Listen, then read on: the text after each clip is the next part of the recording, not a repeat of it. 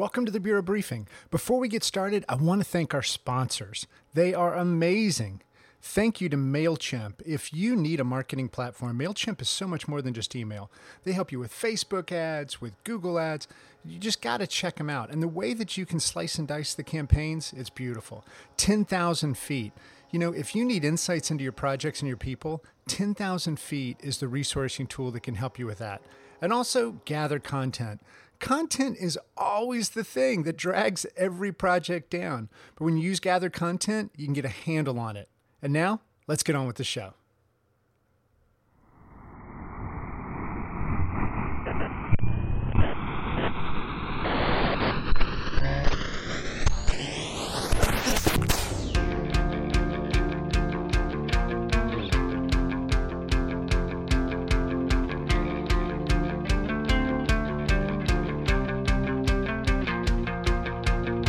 Welcome to the Bureau Briefing, a podcast by the Bureau of Digital, an organization devoted to giving digital professionals the support system they never had.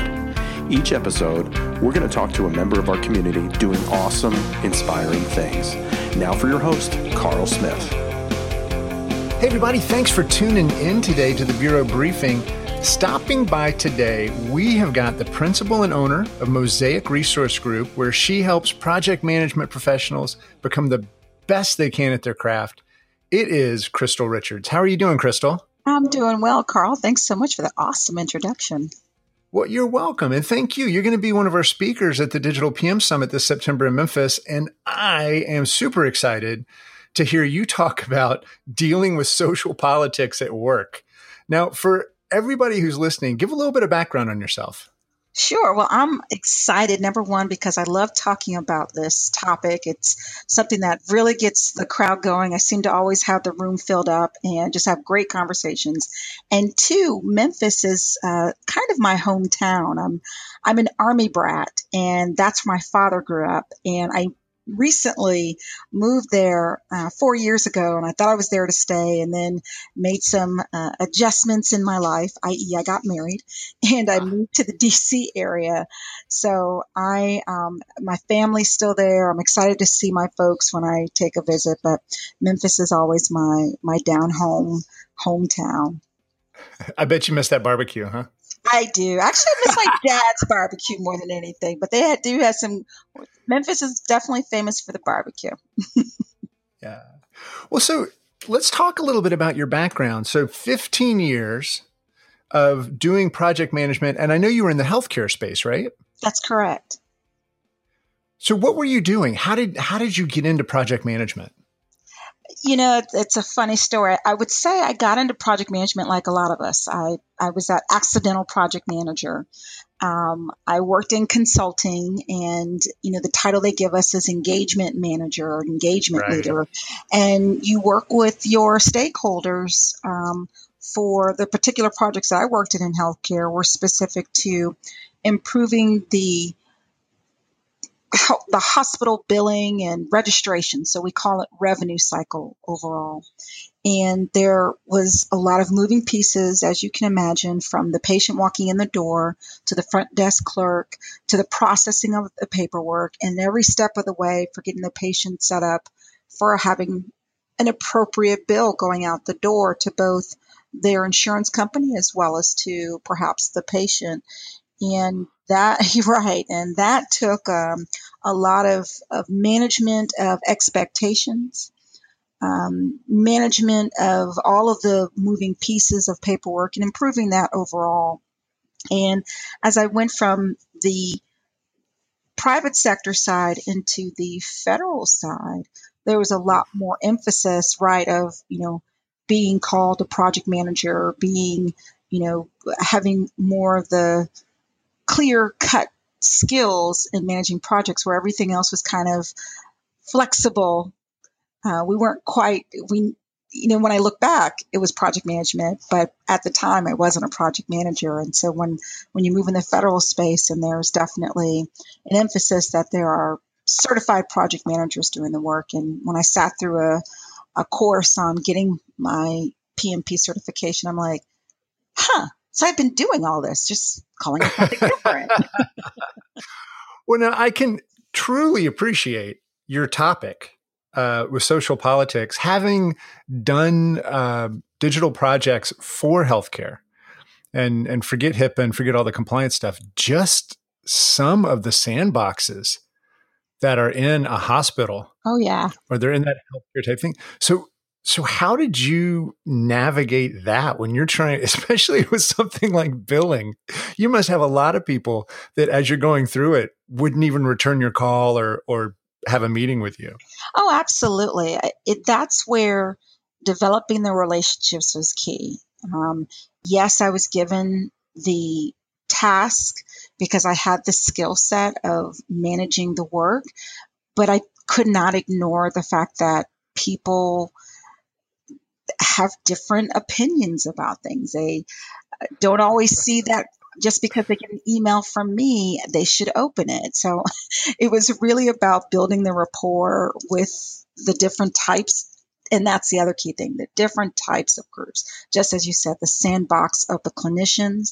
And even still, they had their own little subset. There were the doctors, and then there were the, the nurses, there was the, the rad techs, and then dealing with the hospital administration group.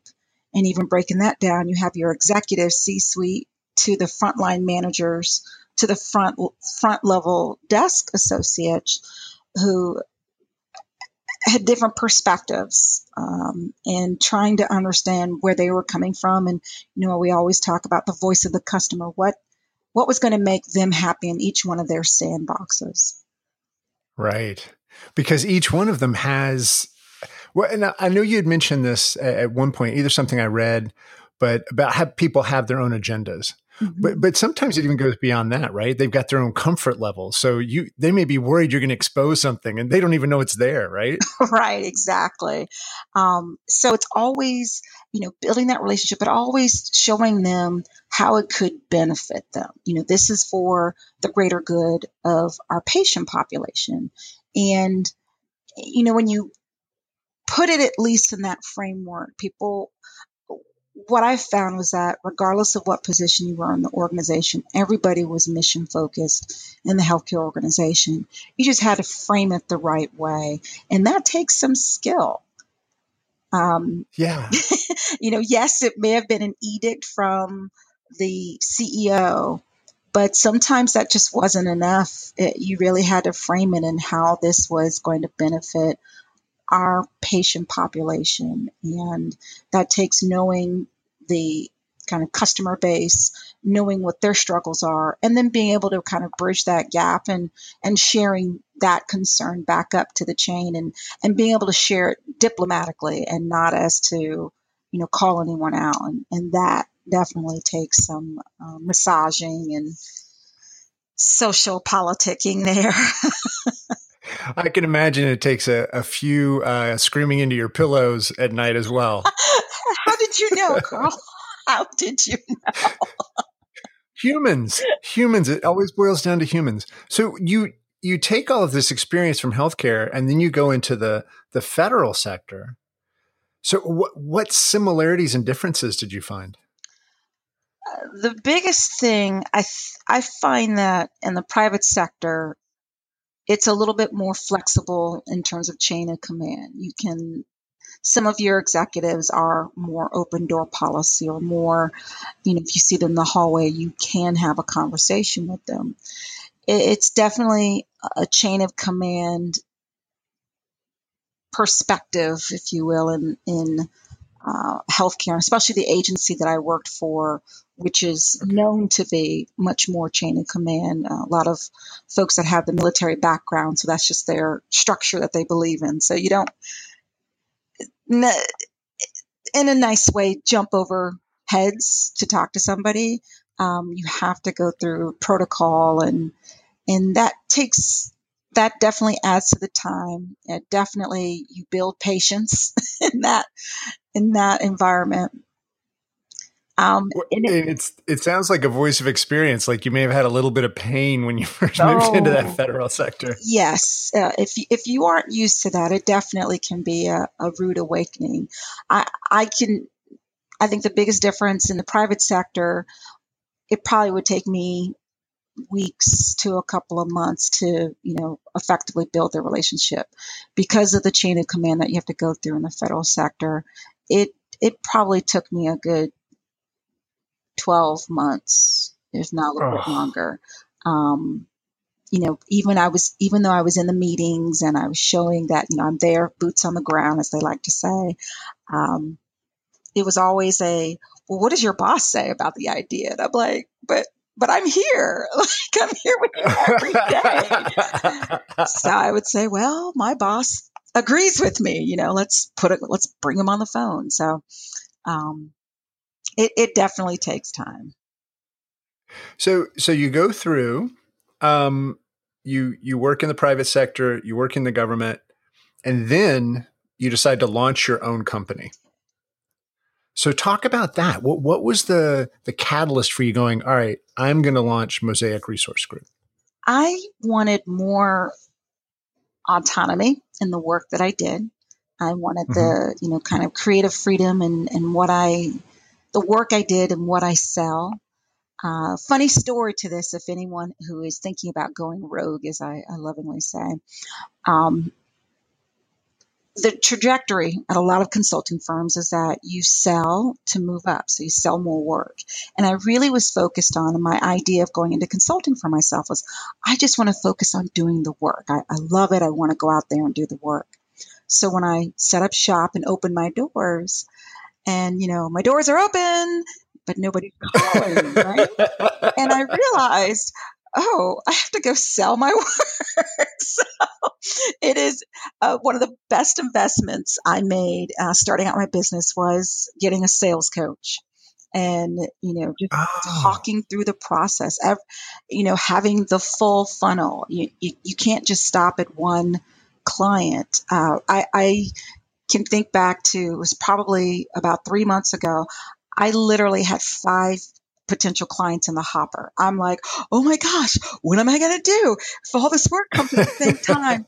and they, for a variety of reasons, they dropped off just one by one, oh. except for one. Who thankfully, you know, it, it paid out literally and figuratively.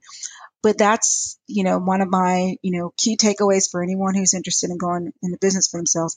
Always have a full funnel of people because they can just drop like that. And, and depending on the industry that you work in, and the type of work you do, you could certainly have these lulls in the year. Like, yeah. you know, think about holidays, definitely the month of August, you know, everyone's on vacation. So you need to be planning uh, well ahead in advance. And, you know, that's where, you know, even with the conversation that we're talking about with small business ownership, this is where the social politics also comes into play as well. Because when you build, it's not just being in your organization.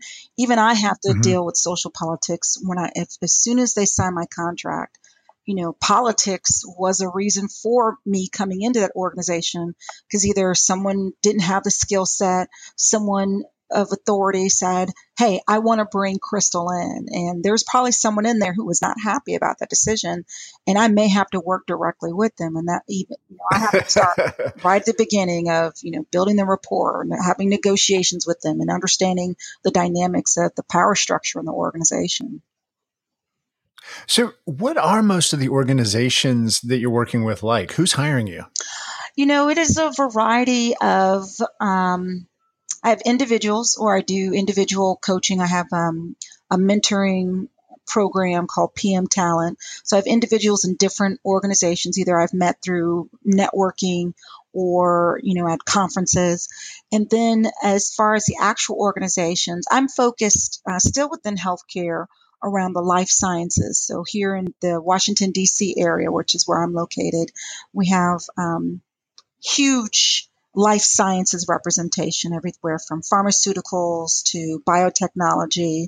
And, um, you know, even though my first love is the hospital side, um, you know, I also have to recognize the sales cycle is a little bit slower versus maybe some of the other uh, organizations. So it's, you know, kind of nonprofit organizations that deal in the biotechnology or, or public health in that terrain who, who need some help with their project management skill set. So either learning the technical skills or they want foundational, just give me like the throw up list of like everything I need to be thinking about with project management to even just developing the folks that they do have as project managers or their their position as bona fide project managers, but they've been hitting some stumbling blocks. And when I kind of dig deep, I'm finding a lot of times it's the soft skills. A lot of them have been promoted yeah. from their technical. They've been a great researcher, uh, a great lab tech, and now they're promoted as the lab research manager or the scientific project manager. And the whole soft skills thing just is elusive to them. They're like, what do you mean I had to be nice to you? We used to work together. I, I, don't understand. And it's like, no, you, it's a different, it is so different. But now that you are the manager, you are, it's lonely at the top and you have to understand yeah. they're looking to you for leadership guidance, but also say it say it nicely, say it softly. Before we could kid with each other as peers, it's just a different set of of skill sets you have to use now. That's right. If you want people to hear you, you have got to show up in a vulnerable state and explain to them mistakes you have made and then explain to them what you need. Exactly. Right.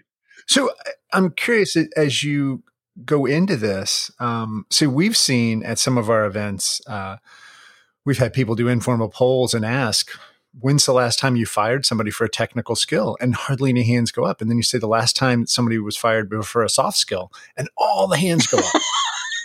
right? And it's like, well, you know, he was a jerk, uh, you know, or she just refused to talk nicely to people or whatever it might be. And obviously it's it deeper than that. But what do you find are some of those core soft skills that just aren't in place? You know, I think the biggest one really is the emotional intelligence. I, I know it's been popular, it's kind of squishy, but it, it, when there, there's a quote that I, I have in the presentation. Um, you know, no matter how smart you are, how brainy, how high of an IQ you have, if you come off abrasive to people, no one's going to want to stick around to figure out how smart you are. No one's going to want to give you those stretch assignments if you are a jerk at work. And then when you see people who are elevated above you and you don't understand why, you know, you have to kind of look within yourself if you've heard you've heard if you've heard time and time and again now there's a, a catch 22 if people don't tell you directly that's a disservice to you but i i think mm-hmm. for the most part people know and if you if you know there's something wrong, um, stop and ask, hey, I noticed this person keeps getting promoted and we have the same skill level, they've been here the same number of years. Can you give me some feedback as to how I can do that? And then, and if you're vulnerable enough to open to that, someone hopefully who you ask is going to be candid enough to say, well, you know, people have a hard time getting to know you. Um, they, you know, mm-hmm. just like what I've learned as a consultant, people want to do work with me or do want to do work with someone they know, like, and trust. It's no different as a full time employee. I want to groom you, promote you, give you mentorship if I know, like, and trust you. And if you put up this wall, if you're abrasive to people, um, it's it's hard for people to do that. So if you don't have going to the emotional intelligence, if you don't have self awareness and self management, uh, those two key skills of emotional intelligence, that those are going to get in the way of you developing relationships with others and and you're so fixated on yourself that you're not even aware of how people kind of react or get uncomfortable or or literally every time you walk into the room they walk out you know, those, those are all the elements that I'm describing of emotional intelligence. And, you know, I think, you know, there's hope for everybody. If you recognize it and you're willing to change it, you can de- definitely develop those skill sets. You know, it's so funny, but you were also describing my mother in law because when she walks into a room, people leave. But it, but it was one of those things when I, when I was dating my wife, and I remember uh, my mother-in-law walked in, my soon-to-be mother-in-law walked in, and the two son-in-laws left. And I looked at her and I said, "Wow, you must be really mean." She goes, "No, but everybody thinks I am." And we just had this great conversation. Oh, that is so funny. Kudos to you for saying something. well, I was just like, you know, I got, I got, I got no stake in this game right now. I just, I'm, I really like your daughter, but I mean, I'm not going to walk out of the room because you walk in. I mean, what is that? I could still say but, no. but it's funny. But right, but it's funny because now, now sometimes when you're working in a certain organization, um, and, and I'm sure with federal you saw this. Do you ever go in and you've been asked to coach and you find that the organization itself just kind of disregards soft skills or, or even looks down at them? Oh, sure. Um, you know, this is where, you know, to each his own. Um, you, this is where you have to, to figure out can you thrive in that and still be true to yourself? Or do Mhm. you need to liberate yourself and go to an organization that will accept the soft skills if that's what you're looking for? Some people love it where, you know, hey, we're just here about technical skills. We, we don't care about soft skills Mhm. and some some people will thrive in it. I will say though that you still run the risk of having a high attrition rate. Um, so this is where you know you have to even the organization has to look within. I, I think if the organization itself is willing to look at it, there's hope. If it's an individual who asks me for advice in a situation and they still go to a stumbling block, that's just where you have to you know is it a you know variety of reasons is it enough for you to still stay there is it does the organization uphold your values does it still give you the work life balance that you seek but if you're miserable um, you feel unappreciated you're working on the weekends your stress level is high it, it all around it's not a good situation you may very well need to make the decision to go to an organization that appreciates developing leaders and not robots. Is my short answer on that one. Well, you know, I have to say, I'm so excited to hear your talk because you're not only going to talk about the social politics, but you're going to help people understand how to put together a strategy and a plan Absolutely. to, to move forward. So, do you find that, that that's kind of the most difficult part for people is figuring out how to go about implementing a good plan? I do. Yeah. I, I think, um, you know, one of the things that I, I really try to focus on in my my talks is that I don't want to just kind of talk about it. I want to be about it, as I say. And I want to give you salient points to take back and practice. It definitely takes practice and patience and the right timing. So, you know, a lot of the, the tips that I'm providing, you know, I just don't have it at the top of my head, but, you know, it works better when you build the relationships. So when we talk about how to negotiate, even saying no, you can't say no to everybody, right? but if you have that relationship with somebody, you know, I want to give you my honest answer of here's how, uh, here's why I'm saying no. Uh, we've built that relationship. And if they still say, I don't care if it's no, we're, we're doing it anyway, at least they heard me. And I think a lot of times we feel like we can't say no. Um, we just say yes to everything. And then when it doesn't work, we're like, well, I thought you said you could do it. And I think that gets us in trouble as well. Um, so I, I, do believe that, um, you know, it's always about know know who who you're talking to, know who the stakeholders are, and we do this all the time. So that's why it's kind of funny. You know, better practice of project managers is stakeholder engagement. So, and you're supposed to know who has high power, who is low interest, et cetera, et cetera. We're doing this anyway. It's just, but we always call it like, "Ah, I don't want to get into all the politics of the organization. But if you want to know who's going to be your advocate, you should. You are doing it. If you want to stop working on the weekends, you need to figure out who's in the organization. Exactly. Well, Crystal, thank you so much for your time today. I really appreciate it. And I'm sure everybody listening does as well. Oh, it's my pleasure to be here. Thank you so much, Carl, for this opportunity and kind of uh, do a little preview of uh, the conversations we're going to have. you got it. And I look forward to seeing you back in Memphis, your pseudo right. hometown. Yeah, we gotta gotta get you back over there. For everybody listening, thank you so much, and we'll see you next week.